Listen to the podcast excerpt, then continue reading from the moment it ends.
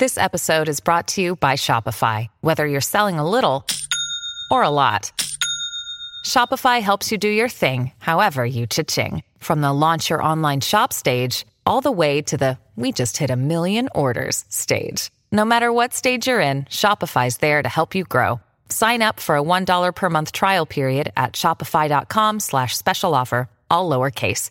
That's shopify.com slash special offer. Step into the world of power, loyalty, and luck. I'm going to make him an offer he can't refuse. With family, cannolis, and spins mean everything. Now, you want to get mixed up in the family business. Introducing The Godfather at ChumbaCasino.com. Test your luck in the shadowy world of The Godfather slot. Someday, I will call upon you to do a service for me. Play The Godfather now at ChumbaCasino.com. Welcome to the family. No purchase necessary. VGW Group. Void where prohibited by law. 18 plus. Terms and conditions apply.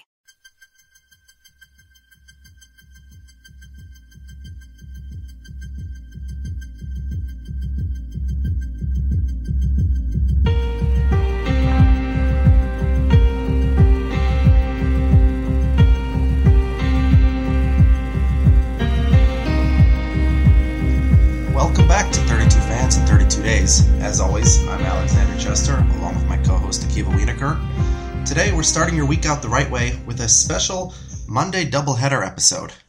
Today, we're looking at two teams, the Atlanta Falcons and the San Francisco 49ers. These are two teams that were division rivals in the NFC West for many years. Of course, Atlanta is about 3,000 miles away from the West Coast, and so finally, when the NFL learned about geography, they moved the Falcons over to the NFC South.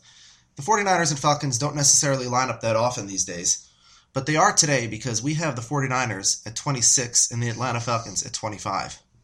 So we're going to start today talking to San Francisco 49ers fan Fima Schlimmel. Fima, how are you doing today? Doing well. Thank you for having me on. Thank you for being here. Fima, you are doing well. Your team appears to be in free fall. The San Francisco 49ers, since the moment Jim Harbaugh arrived on the scene, instantly became a Super Bowl contender and one of the best teams in the NFL. This offseason, not only did Jim Harbaugh leave, but following him out the door were a number of veterans and a number of young veterans retiring early. It seemed like everybody was desperate to jump ship. So the first question is that 26 ranking, do you think that's fair? Do you think that's too high? Do you think that's too low? I definitely think it's fair. I don't see the 49ers winning more than five games this season, actually. No matter how talented your roster is going to be, if they haven't played a game together, there's definitely going to be a lot of room for error. The 49ers lost many, many starters this offseason. So 26th ranking is probably about right. How do you feel about new coach Jim Tomsula? He's actually a great guy. Just like as a personality, I'm sure the players love him. He's been there for many, many years. He's he's previously coached a game for the 49ers a few seasons ago. He knows the players that are there. I think the 49ers front office were definitely comfortable giving him the position. They also lost Greg Roman and Vic Mangini, Vic Fangio, and they replaced him with Eric Mangini. There's definitely a lot of inexperience, not only in terms of new players coming in, but in terms of the personnel and the coaches that they replaced. As big of a, as of an issue as you know the uh, the the retirements and defections and you know and the Aldon Smith thing that we'll get to soon. Ultimately, you know, Tomsula could stink, but if Colin Kaepernick is a good quarterback, you guys will be. I don't know if you'll be Super Bowl contenders, but you guys will be okay.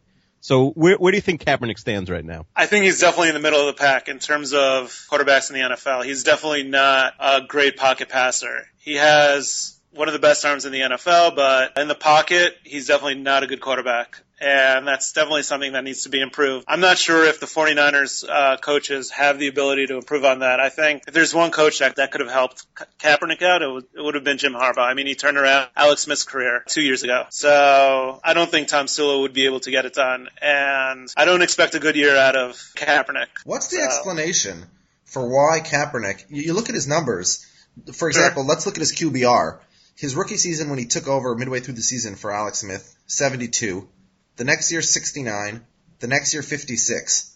Why is he getting worse and worse as he gets older and as they, in theory, add more pieces around him? Well, they definitely did add a few new pieces around him. They brought in Torrey Smith, they brought in Reggie Bush, Jarryd Hayne as well. So there's definitely more offensive firepower for Kaepernick. I still don't think he has uh, the ability to uh, succeed this season. Coaching has a lot to do with it, and a weak offensive line. They've lost Iupati. They lost Anthony Davis. Daniel Kilgore re-injured his knee or, or his ankle, one of the two. So I don't see, I don't see Kaepernick making a huge improvement. If anything, I think he'll struggle probably early to mid-season. Yeah, I mean, the receiver situation I thought for the team last year was pretty good, but I don't know, looking at it now, it's kind of a mess, right? Like, Torrey Smith and, Ant- and, and Quan Boldin was a great pairing like four years ago in Baltimore. And Smith Right. had his best year last year, no question. And Boldin has not hit a wall. Like he, he was still good last year, but he's certainly in danger of hitting it this year. But I don't see anybody else, you know, Vernon Davis at this point is getting up there in age and there doesn't, is there a third guy at the receiver position that you think could step up? So right now it's between Jerome Simpson and Quinton Patton. Oh, so you're saying no. Um, so I'm saying no.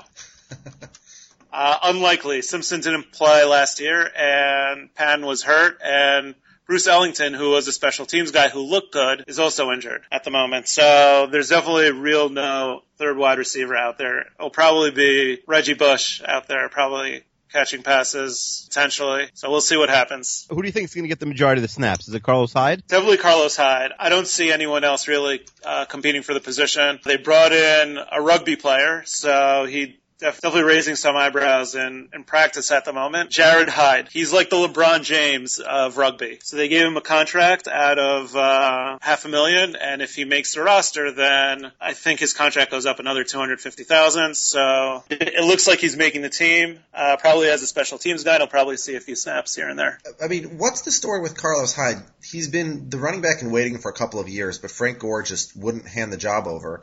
And usually in those scenarios, you see the veteran getting more carries almost out of respect, whereas the young guy, especially because he only comes in in change of pace situations, his numbers look a lot better. But last year, actually, Frank Gore, the aging Frank Gore, still averaged 4.3 yards a carry, and Hyde only averaged four. And, and Gore, despite his age, you know, he was recruited to, to join the Colts on, on what looked like a Super Bowl contender, and and Hyde is left all alone. I mean, is, is Hyde good enough to be a running back on a good offense? I think he is, and the Niners have a very weak offensive line.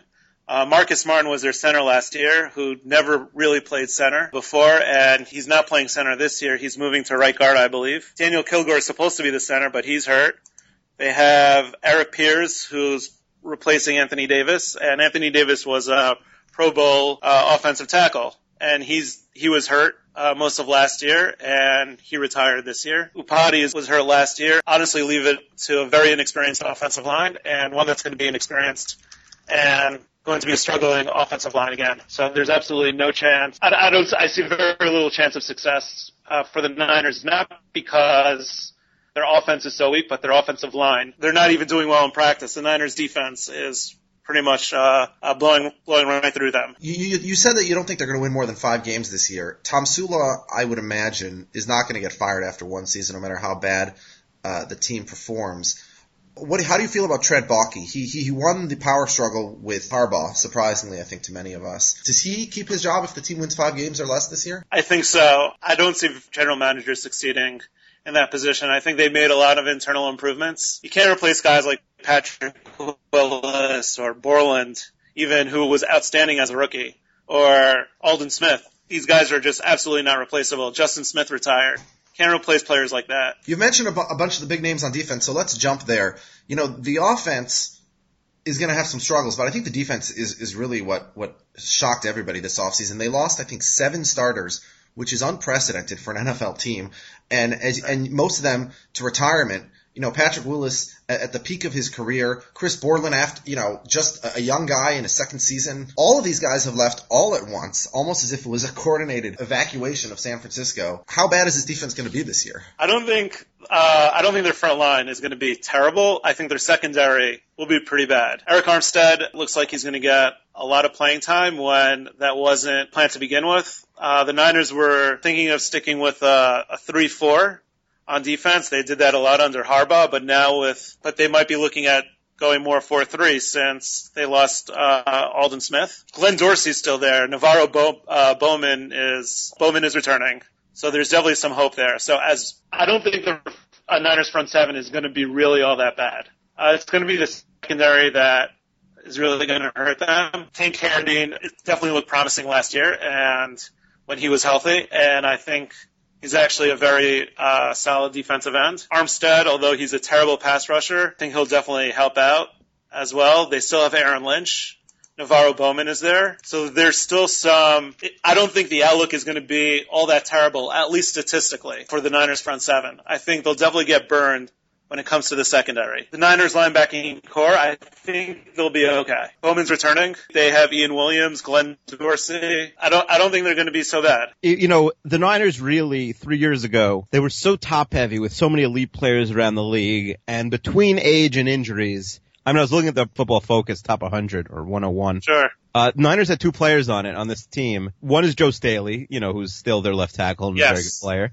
And the the other the only other player on the team last year who made the top 100 was Chris Borland, the rookie who who immediately retired. Retired, right. Um, so it's not just that um, the good players were leaving. It's just you guys really haven't. There's just not the talent. Like wasn't even there last year. I mean, what went wrong? It's usually a team issue. I think there was a lot of distraction from the media. Every week there was another story with Jim Harbaugh, whether or not he's going to stay, whether or not uh, York was going to fire him. That definitely didn't help. There was a lot of there was a lot of distraction in the clubhouse. People were saying how there was some decisive attitude coming in coming in from the locker room. Apparently, uh, Deion Sanders made this claim how there was a player in the locker room that, that disliked Harbaugh. There was constant speculation of who it would be every single week, and that definitely didn't help. The Niners were still in the playoff hunt, even late into the season. So granted, they they didn't make the playoffs, but I don't think I don't think it was an awful season. If the team had stayed together, they they definitely could have made the playoffs this year. You mentioned that last year was not a bad season. You know, you're right. They were seven and four until their their late season collapse, which I think started with the with the loss on at home on Thanksgiving to Seattle, and then they, they got a meaningless win at the end of the year at Arizona. But by then they were eliminated from the playoff race. It's funny to think Right. back a, a year ago in Week One they went to Dallas and they destroyed the Cowboys. And at the time, people thought the Cowboys were going to be really bad, and the 49ers were still a Super Bowl contender. Mm, I guess my question is, they were seven and four, then they had that late season collapse. In a hypothetical world in which, notwithstanding the collapse and all the bad blood, where Jim Harbaugh came back and was still the coach of this team, do you think we still would have seen that rash of, of exits and, and retirements, or do you think uh, some of those players would have come back to play for Harbaugh? It's hard to say. I don't think they would have. I think they still would have retired. It's not at least uh, the claims that the players made. Uh, definitely wasn't Harbaugh related. Uh, Anthony Davis said he might return in a couple years. Borland's issue was the fact that he just wanted to keep his life intact. He was afraid of bodily harm. As for uh, the other players, like I, unlikely any player is going to come out and say, "Oh, I'm retiring because Harbaugh left." That's that's just ridiculous. But everyone, again, I honestly think the Niners, if everyone stayed intact, if Aldon Smith didn't get into trouble, the Niners could easily be a playoff contention. Whenever you have that many new faces, I mean, there was an article that came out a few days ago that said that Niners lost 37% of snaps from last season, uh, which is an NFL record. Anytime you have that much change, you're just not going to succeed the following season. It's pretty much impossible. Uh, chemistry plays a big factor in every NFL team's success. No matter how talented the 49ers roster may look on paper, it's just not, not going to happen. I expect the Niners to be in contention every game. Whether or not they win is a different story. All right, so let's let's go. Uh, we like to go game by game on the schedule and see uh, Sure. just how good you think your team is going to be. And we're really going to learn a lot about uh, the Niners that first week because it's a very winnable game, and it's the type of game I think you basically have to win to be a playoff team. Uh, you're starting the late, the Chris Berman games, so you mute your TV, talk to your friends, Sure. but uh, but you could watch uh, you'll watch the Niners and the Vikings at 10:20 at night uh, on that Monday night game. So do, do you think the uh, Niners are going to beat the Vikings? I think they will. Well, listen, if if they don't, would you agree that it's going to be a long season? I expect a long season either way. Okay. Yeah, I think I think that's going to be about a Yep. 21 point game. Oh, you think the Vikings are going to kill them? Yeah, I don't I don't think it's going to be close. But Wow. we'll I, you, you, uh, Jay Glazer just came back from Vikings camp, Alex, and he was he said everyone's raving about Bridgewater. yeah, well, Alex, is, how, how many games are the Niners going to win? How many do you think? Well, that that's for you to you to decide. But um, yeah, We're impartial here. they got to win at home on Monday night to start the season. So I think they'll do that. All right. Uh, and then you guys have a, a tough road swing. You go to you go to Pittsburgh the next week, a short week, uh, East Coast. That's definitely a loss. Yeah, that I mean that's a really tough game. And then you go to uh, you know, uh, how do you think the Cardinals are going to be this year? You guys are at Arizona in that game. Nine and seven. Okay, so, so that's a loss for you, the Cardinals game. That's a loss. Yeah. And then you guys have they want this to be a big TV game, I'm sure. But if the Niners are 0 3, it's you know it's probably going to be buried somewhere. Well, but you have they'll, the they'll be one and two. They're going to beat the Vikings in week one. Right. If they beat the Vikings, I guess that game kind of stays there. But then they host the Packers. Right. That's definitely a loss. So you're one and three. Season is reeling. My old bosses at NBC are furious because now you have you can't flex that game out yet, right? There's no flexing uh, that early. Uh, the one and three Niners against the God willing zero and four Giants. That's definitely going to be a Giants victory. Okay, so that at this point the season's in complete free fall. Pretty much. And then you're one and four, and you host the uh, Raven in the old Super Bowl rematch. I think that's another loss right there. Oh boy. Then uh, a short week when you're one and five, the team you want to play is Seattle on a short week. Twenty-seven nothing. Seattle. Oh boy. So I mean, at this point, are you even watching the games? You're one and six. No, I'm probably that's probably the last game I'll watch. That's probably the last guy. I'd agree. I'd say at St. Louis zone. Maybe you'll check it out in red zone, but you're one and six at St. Louis. I think the next one's definitely a loss.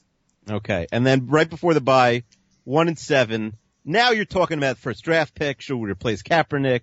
You know, who's going to be, who's going to be the quarterbacks coming out? And you guys host Atlanta. Another loss right there. Oh boy. This is, uh, this is by far our most pessimistic fan, Alex. You take over from here.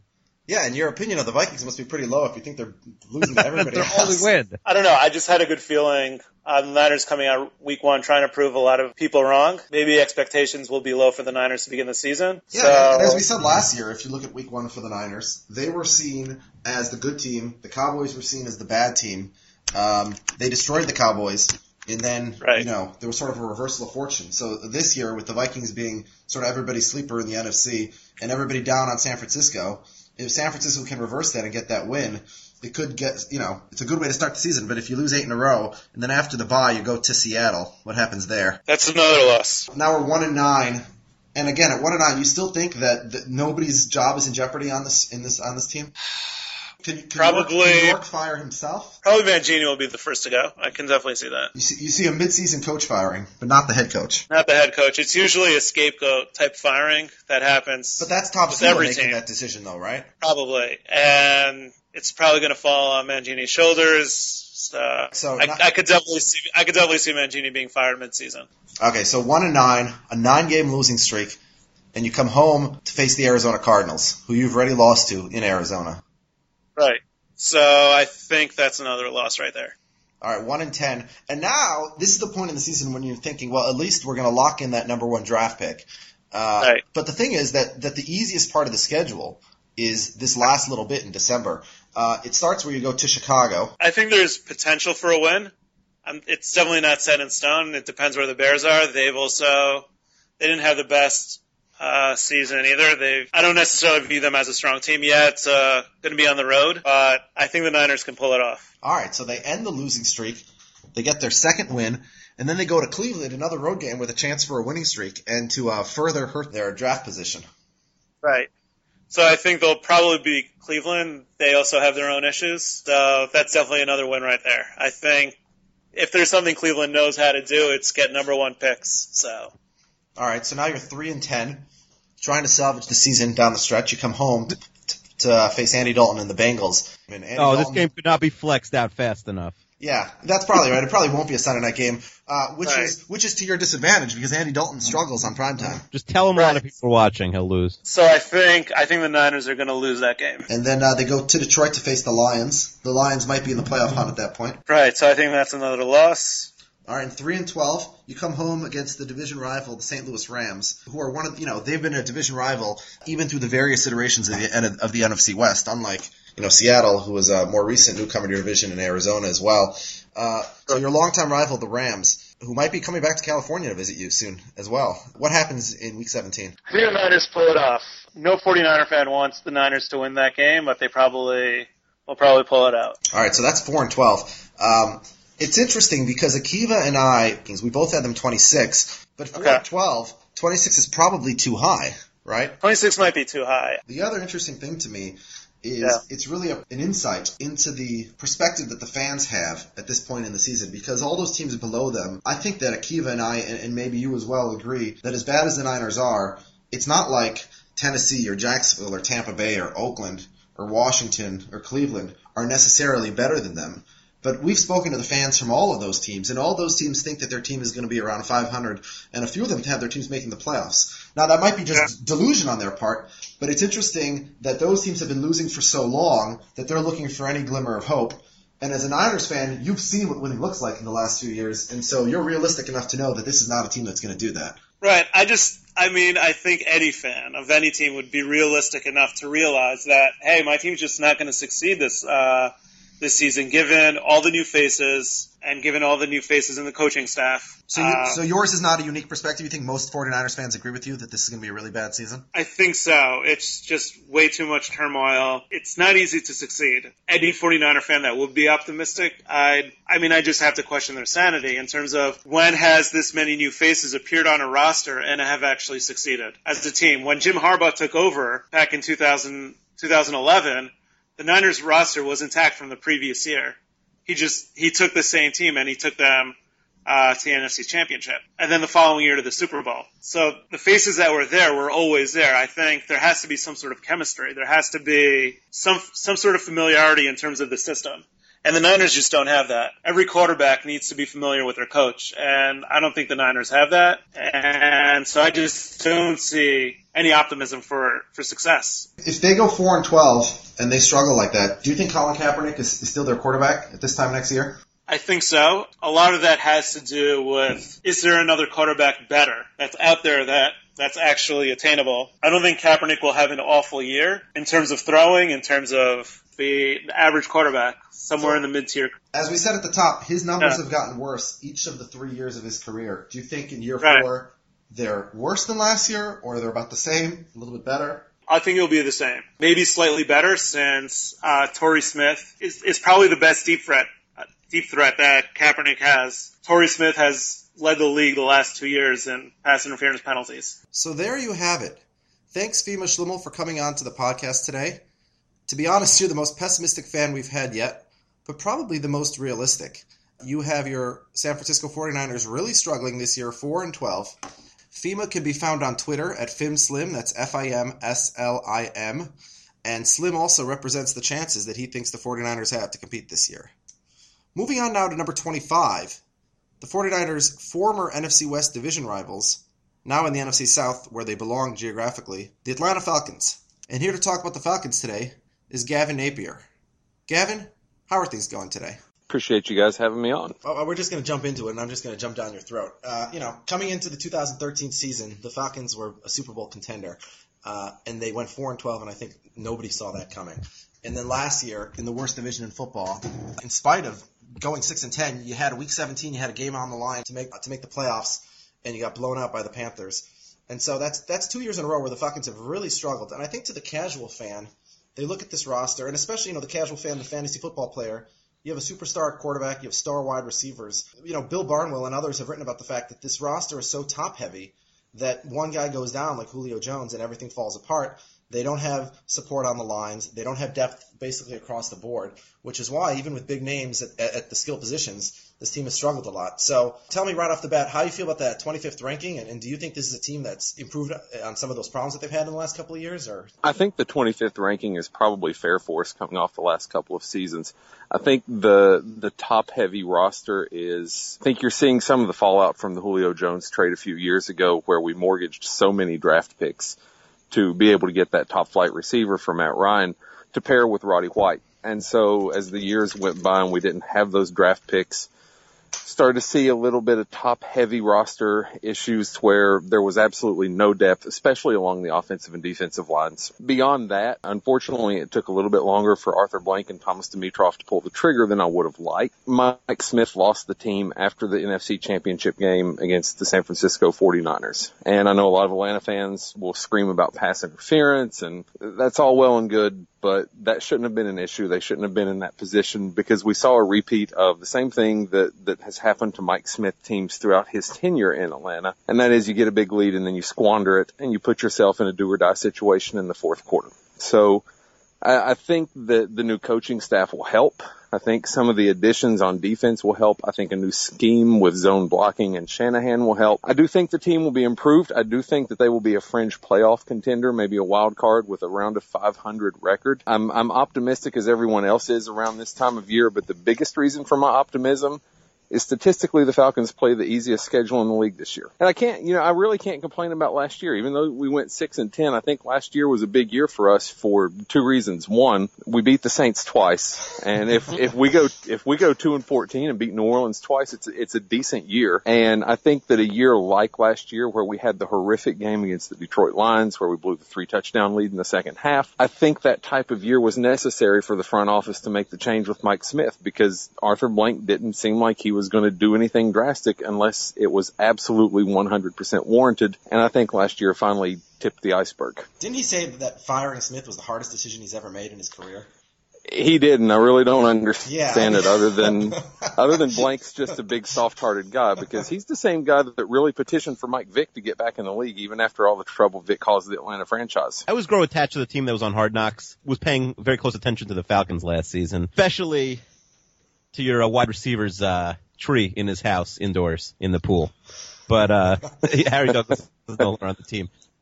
And I, I think Kroy Biermann is also no longer on the team, right? But, uh, you know, it wasn't shocking to see Smith fired, but as a Jets fan, I really wanted Dan Quinn to get hired. A lot of Jets fans did, and you guys ended up getting him. Uh, so what are your first impressions of Quinn? I, I'm always cautious when coordinators get first-time head coaching positions, especially super hype coordinators, whether it's offense or defense, because that doesn't always translate. I mean, Dick LeBeau is arguably the greatest defensive coordinator in the history of football, and it just didn't translate to head coaching success. That said, the players already seem to be responding well to Dan Quinn. Uh, he seems to have, brought some new energy into the franchise after things had become sort of ho hum under Mike Smith. And so I like the moves that he's made in adding guys to the roster that may not be superstars, but I think they'll be able to compete.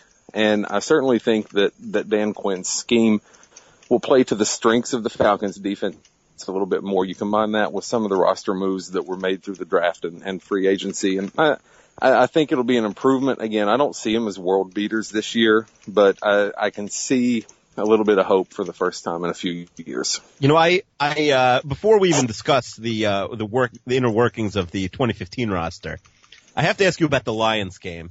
Like, uh, you know, like for how many days after that game did you completely lose your will? for about 10 minutes in the second half of the game because at that point I had already resigned the season to being a complete waste. And actually, that gave me a little bit of hope that Mike Smith would be fired. Like, I, that was my rationale throughout the entire uh, dumpster fire that was 2014 for us was that this is going to get Mike Smith fired.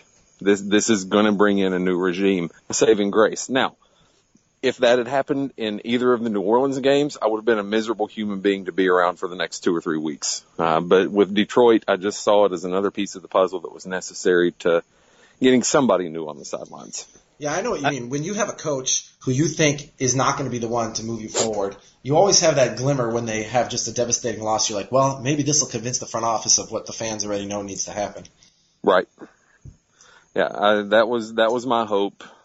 Every game except for two last year, and actually, it was the first time in in a very long time that I've cheered against the Falcons in Week 17. I I wanted Carolina to pick up that win so that we didn't lose all of those draft positions because I knew we needed more than anything a top flight pass rush to be added to our defense. And if we made the playoffs and get knocked into the bottom 12, 14 spots of the draft, that wasn't going to be there for us. Wow. So even even you know knowing that you'd get a home game, and of course Carolina did win that game uh, against the against the Cardinals team with no quarterback, and you know once you're in the final eight, anything can happen. But but you, but you sort of had the foresight that this was a team that ultimately was too broken to to really contend seriously. Yeah, we sucked. The the offensive the offensive line was beat up. We didn't have a strong running game with Steven Jackson. Uh, and that was one of the biggest frustrations with Mike Smith was just because Steven Jackson was there and he was a veteran. He was taking the snaps that Antone Smith should have been taking. So you combine that with a complete lack of a pass rush. Kroy Biermann led the team with four and a half sacks last year. That's, that's an embarrassment. Very thin at the linebacker position. Really the bright spot for us last year was the uh, development of Trufant in the secondary. But no, that, that team, they may have been able to beat Arizona, but Arizona beat them a few weeks earlier in the same quarterback situation. The Arizona still rolled Atlanta. So I, I didn't have any hopes or delusions that they were going to make any noise in the playoffs. And at that point, draft position was just more important. All right, so let's let's move into the offense, and I want to preface this whole you know going going player by player really through the Falcons with the statement that looking through um, the rosters of some of the worst teams in the league this last week or two, I'd say outside of the quarterback, so from position you know from two to fifty three, this is the worst roster I've seen. Oof. I mean, like, if you, th- I mean, listen, the fact that you have Matt Ryan makes you better than a lot of the teams we've spoken about. But I, I just don't see what you're building around other than, you know, Julio Jones and an aging Roddy White. Like, obviously, you know, that's enough really to win you a few games, just having a super elite wide receiver with an excellent quarterback. But you know, looking around at offense and the defense, which we'll discuss soon, I don't see a ton of, of, great players. So tell me if I'm wrong. Is there anyone on offense who's really exciting you? We haven't seen anything from him in the pros yet, obviously, but Justin Hardy, wide receiver, fully expect him to get the starting slot position over Leonard Hankerson. Uh, this was a guy that I had the opportunity to see in college a few times up close and personal as I live in the same town that Marshall University is in. Uh, so they played East Carolina the guy's a machine in the slot. He is an absolutely fantastic route runner. I, I think that his hands are impeccable. He doesn't drop passes. If the ball is near him, he is like a vacuum cleaner. So I think that's going to add a new dynamic and sort of fill in some of the gaps that we're missing at the tight end spot. I think bringing in Moeaki at the tight end position certainly helps from a veteran leadership perspective, but I don't expect him to do huge things.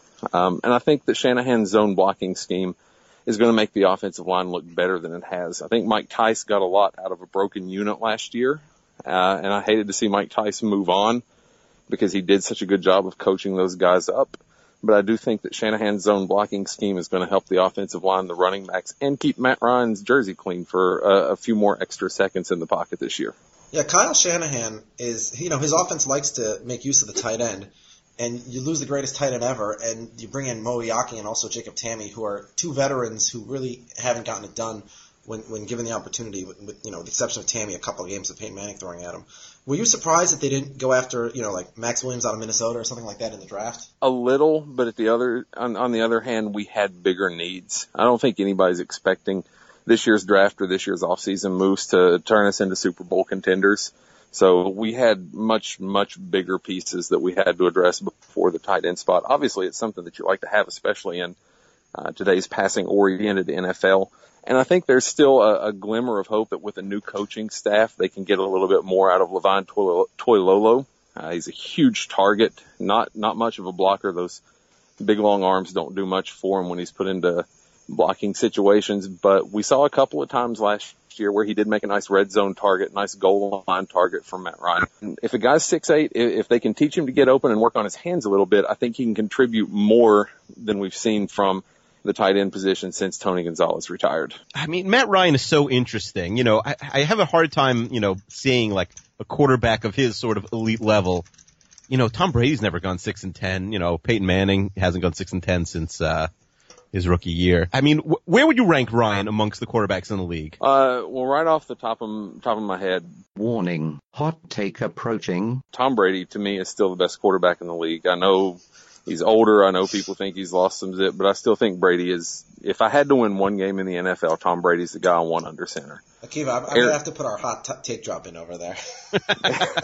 Aaron Rodgers, as much as it pains me to say it, until we see a, a steep decline in his ability, Drew Brees is there. I think Roethlisberger with right, right set of receivers still comes in ahead of Maddie. Objectively speaking, I, I'd say that Maddie is in the bottom half of the top 10, probably around the eight or nine position. As a fan, as someone that's watched him a lot and knowing the situation that he's been in and being handcuffed by some of the coaching calls that have, that Mike Smith made over the last few seasons, knowing that the offensive line was broken, knowing that there's been no running game from Steven Jackson to support the passing game to know, to see what he's still been able to do.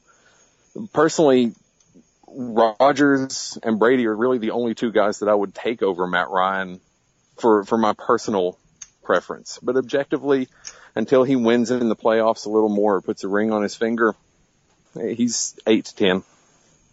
Yeah, I, you know, I don't think that's unfair. There's there's a, there's a few more guys you didn't mention. I think we'd have to say Andrew Luck and Russell Wilson and Tony Romo, Sure.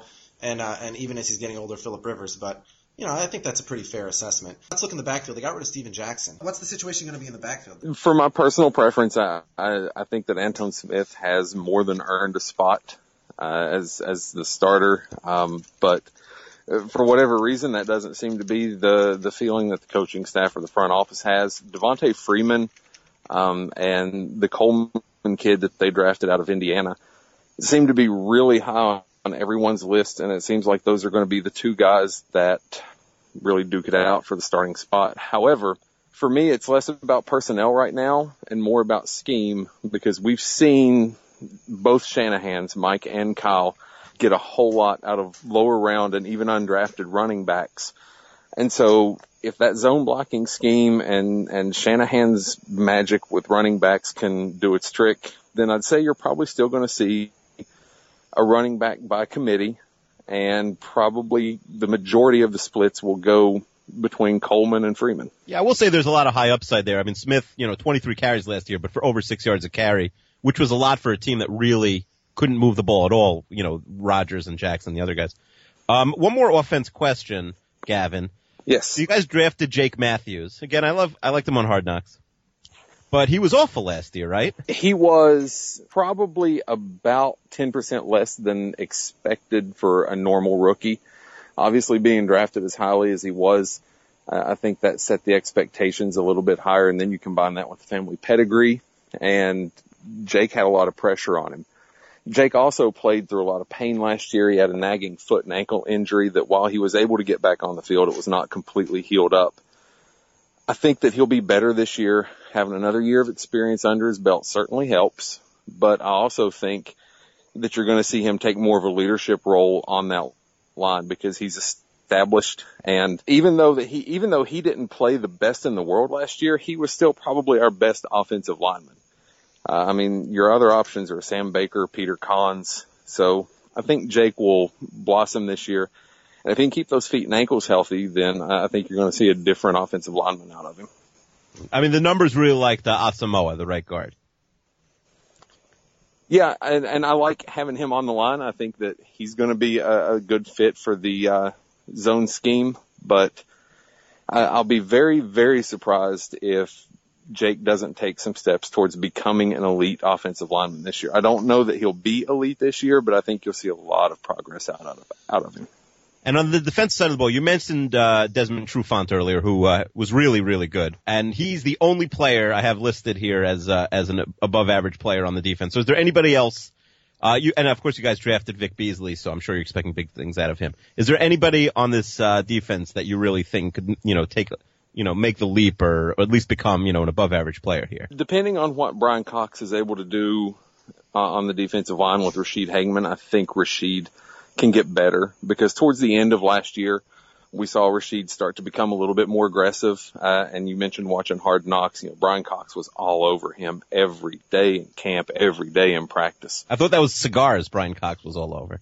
Well, those two. And there's nothing wrong with a good cigar for what that's worth. Nicaragua makes some. I, I really think Ra'Shede that if if he keeps that aggressive streak up, if he continues to push himself, I think that he can become a, an above average player. Certainly not someone that again I don't see him becoming elite. I don't think the tools are there for him to become elite, but I do think that he can become a very good defensive player. The cornerback position, the safety position, I think Willie Moe can rebound and, and have a nice year this year.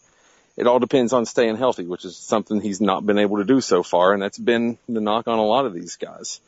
But the the coaching staff seems happy with the effort that they've gotten through camp. Uh, they do think that the pass rush will be improved, but let's face it, it's not like it was going to get any worse when Kroy Biermann's your sack leader with four and a half. It's you don't have real far to fall. Um, but I, I'm interested to see how Adrian Clayborn adapts in, into the scheme and, and how he works out. Uh, because I think that if we can get anything at all out of him, then it makes the guys like Willie Moe and Trufant's job a lot easier when you generate a pass rush. All right, so Gavin, I think you already mentioned that the Falcons have the easiest schedule in the NFL coming into the season. The truth Which is, I'm grateful for. Yeah, I mean, look, the, tr- the truth is that the worst two divisions of football are, are you know, the, the AFC and NFC South, and you get you get ten games against those teams, and then probably the third worst, although there's definitely a gap, with the NFC East, and you you get four, in fact, four of the first five weeks against that division. So if if a team can't come out of the NFC South with at least an eight and eight record this year, I'm going to be very surprised and, and even more embittered about the NFL's failure to address their, their playoff system. Um, but you know, let's go through the schedule game by game, and we'll see if you think that the Falcons are the team who can you know win eight games in that division this year. As I said, you start deep in the NFC East, and it starts on Monday night with the early Monday night game against the Philadelphia Eagles. I, I like Atlanta to win this one. I, I don't like them to blow Philly out, but there's been a lot of roster turnover in Philadelphia as well. Uh, Chip Kelly's system is fairly complicated, and, and I think that there's going to be a period of adjustment. I do think Philly ends up winning the NFC East, but I think that we still won early in the season at home under a new coach with hopefully a genuinely loud crowd, not an artificially inflated crowd. um, and then you uh, you can help Philly's efforts in winning the division if you can go on the road and, and, and grab a couple more against the NFC East. In week two, you go to the Giants. I, I've got this one penciled in as a loss for us. I think that our offense can definitely put up points against the Giants. But if they get their offense clicking on all cylinders, and this is a team in Atlanta that has struggled on the road over the last couple of seasons, especially, um, then you know going going into New York's not the easiest thing in the world to do. The one saving grace is it's early in the season; we won't be going into the bitter cold. But I don't have a lot of faith in this team to win on the road, so I've got that one as a loss for us. Yeah, although I'll note that Eli actually tends to get worse as the season wear, wears on. Usually, I think the last time I invested heavily, uh, if gambling were legal, of course, uh, in the Atlanta Falcons was that wild card game against the Giants. Where I'm sorry. Where I think they scored two points, if I'm not mistaken. Yes. Yeah. yes. So so that did not work out. But one and one, and then you go to Dallas, another NFC East game, and this one on the road again. I, I don't think this one will be close. I think Dallas is just a flat out better team. Uh, I'm I'm actually expecting uh, a lot of noise in the playoffs. I do think Dallas gets in as a wild card because I think Philly wins the division. But I've tentatively got Dallas in the NFC game this year. Um, I think Romo and Dez work some stuff out and, and put on a show. And unfortunately, think Atlanta's going to be one of their victims. Uh, you're still playing against Texas, but this time it's home against Houston. I actually like Atlanta to win this one. I like the the homecoming aspect. Get back home after a couple of tough games on the road. I don't don't think that Houston, without Arian Foster, is a special team. And obviously, in, in tearing the groin away from the bone, don't think we're going to have to worry about Arian Foster in the first half of the season at the very least. Um, if they can, if they can control the passing game, then I like Atlanta's odds. And with Trufant back there, if Willie Moe stays healthy and can contribute, you've got Alford back there, who's an average defender, not great, um, but I like him to bottle up Houston, and put some points on the board, get back to 500. 2 0 at home. And I'll note that the last two years, the Falcons are 6 and 10 at home. So if they can get 2 0 at home, and then the next week they have a very winnable game at home against Washington. So that might be an indication that they're turning it around. So what happens in week 5 at home against Washington? I do think they beat the Redskins. I think there's probably a little bit of false optimism because at this point, you know, in, in beating a Houston team that's minus a running back and, and beating a Philly team that's had a lot of turnover and then picking up a win against Washington, I think Atlanta's beating the teams that average teams should beat. Um, and I think that's where Atlanta will be this year. I think they'll be an average team. Uh, unfortunately, I think with a three and two record after five weeks, a lot of the fan base is going to get really optimistic and get some really heightened expectations that they probably shouldn't have. All right. Well, then the next week on short rest, you have a Thursday night game, the first of uh, your games against New Orleans, your big rival. The second one, I would imagine, will have even higher uh, implications. But what happens in Week Six on the road at New Orleans? Look, I don't, I don't care if you replace the Falcons roster with a team of high schoolers. I'm not picking New Orleans to beat us ever, uh, and and it's not objective. Um, although I will say this, I think that the New Orleans Saints are in salary cap hell. Uh, the Junior Galette situation has attributed a ton of dead money to their roster. They have been forced to cut a lot of veteran players. The wide receiver and the running back positions are question marks for them for the first time in a long time. And I really don't think New Orleans is going to be very good at all this year. Um, so even, even speaking objectively, not just as a Falcons fan against our bitter rivals, I, I do think that Atlanta can sweep this series again this year.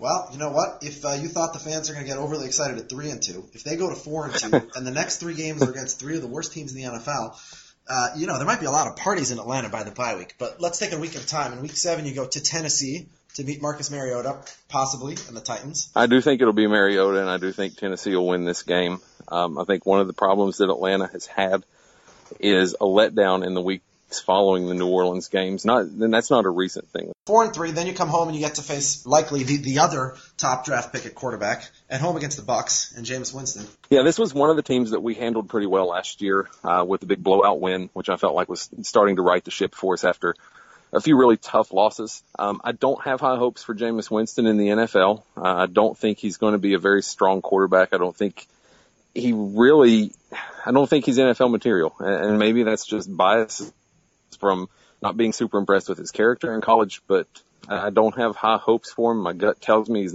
not going to be a great quarterback, and I think this is a game that the Falcons can win. You know what? If a division rival wastes a number one overall pick on a guy you don't think is going to be a good quarterback, that can only be to your benefit. So I now, was thrilled when they took him. Yeah, thrilled. Now, now you're five and three, and and I think this is this is going to be a really big game because you're going into the bye week. You're five and three. You're traveling to the West Coast, but if you beat the Niners, you're six and three in first place heading into the bye week, and then fans are really going to be pumped up. So what happens in, in week nine at San Francisco? Well, I, I don't think we'll have to worry about optimism because for all of the 49ers troubles, for the complete chaos that has existed in their front office and in their roster and on their sidelines in this offseason, they've always been our boogeyman, dating back to the old NFC West days.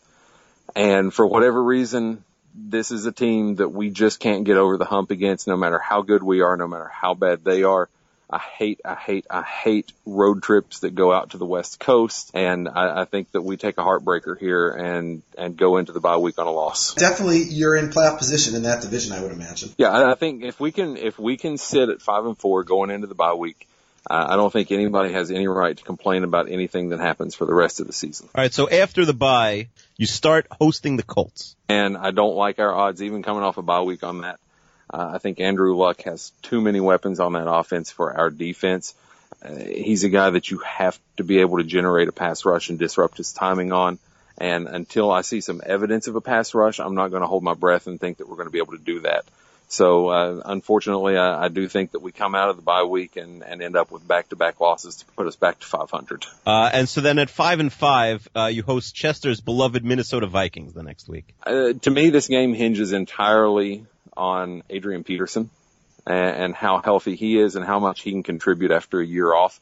Now, personally speaking, I'm a huge Adrian Peterson fan. Um, we we talked a little bit before we started recording uh, about Randy Moss. Uh, me being very close to Marshall University here and his contributions in Minnesota. So I've always had something of a soft spot for Minnesota other than that one NFC championship oh, game God, that we won't talk about. Yeah, don't mention that. but uh, I think that if we can keep Adrian Peterson under control here, that I, I think we can get this win. And the only reason that I say this is because it's at home, because I think Minnesota's future is much brighter with Teddy Bridgewater at quarterback. I think they've they've put some excellent pieces around him. And I think that Minnesota's a team that can really do some damage in the NFL over the next few years. But I, I like Atlanta to steal one at home here. After the Vikings victory, you guys go to Tampa Bay, Carolina, and Jackson. Uh, an interesting three game uh, stretch, which, uh, you know, a good team would really tear through. But what do you think? It's also weird they don't face the Panthers until December. Yeah, it's that back loaded division schedule that the NFL goes with now, which in, in, some ways is great for television, but it's also sort of frustrating for teams in the playoff hunt to have to face division rivals that many times at the end of the year. Um, I think we go one and two over this stretch. Um, I think we definitely take the loss to Carolina. And although we should beat Jacksonville and Tampa Bay, this is a team that occasionally is known to cough up games that they should win. I don't know which one they lose, but flip a coin, they win one, they lose one with Jacksonville and Tampa Bay. Then you host the Panthers. I'll I will take us to knock off the Panthers at home. Uh, it's a team that we have dealt with pretty well at home. Now on the road, it's been a different story. Cam Newton frustrates me because I, I don't I didn't like him in college. I don't like him now, especially with him playing for a division rival. But uh, he has exceeded my expectations as a pro quarterback. However, I do think that if we can keep Matt Ryan's jersey clean, because that's been the issue against Carolina over the last couple of years, is they've generated a, a monster pass rush with that front seven. If we can keep, keep Matty Ice upright, then I think we can still win at home against what I think is probably the best, most complete team in the division right now. And, and then uh, we know where you're going here, but uh, they're hosting the Saints at eight and seven. Division on the line, maybe. They might have clinched it. it you may clinch it. I don't mean for the Saints, but you know the Panthers. I was going to say it, it, it, may it may make a difference for Atlanta, but I, I don't think New Orleans will be in contention. And again, I'm trying to be objective with that and not speak as a, a team that I just hate and don't want to see succeed. Uh, but I really don't think they're going to do very well this year. Uh, but again, under no circumstances could I sleep at night if I pick New Orleans to beat Atlanta. All right, so there you have it, nine and seven, a, uh, a bounce back year for the Falcons. You know, not not what they were in from 2011 to 2013 earlier in Matty Ice's career, but I think that if the Falcons go nine and seven and and very likely make it to the playoffs, people will be happy with the new coach. People will be excited uh, once again for Atlanta Falcons football. So I'd like to thank our special guest today discussing the Falcons, Gavin Napier. Gavin, you're on Twitter at uh, Gavin Napier TCH. Is that right? That is correct. And appreciate you guys means, having me on tonight. That means that we are a quarter of the way through 32 fans in 32 days. And tomorrow we have the 24th ranked. Kiva, are you excited? I thought they were the fourth ranked. Hold on. it is the New York Football Jets, and we might have one, two, or even three Jets fans to discuss that team tomorrow. So thanks again, and we will speak to you tomorrow.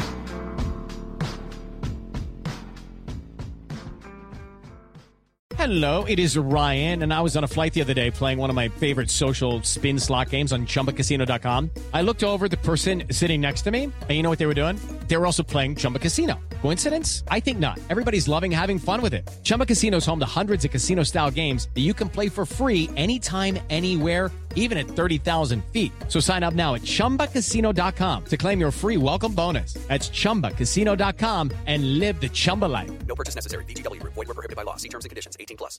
Judy was boring. Hello. Then Judy discovered chumbacasino.com. It's my little escape. Now Judy's the life of the party. Oh, baby, Mama's bringing home the bacon. Whoa. Take it easy, Judy.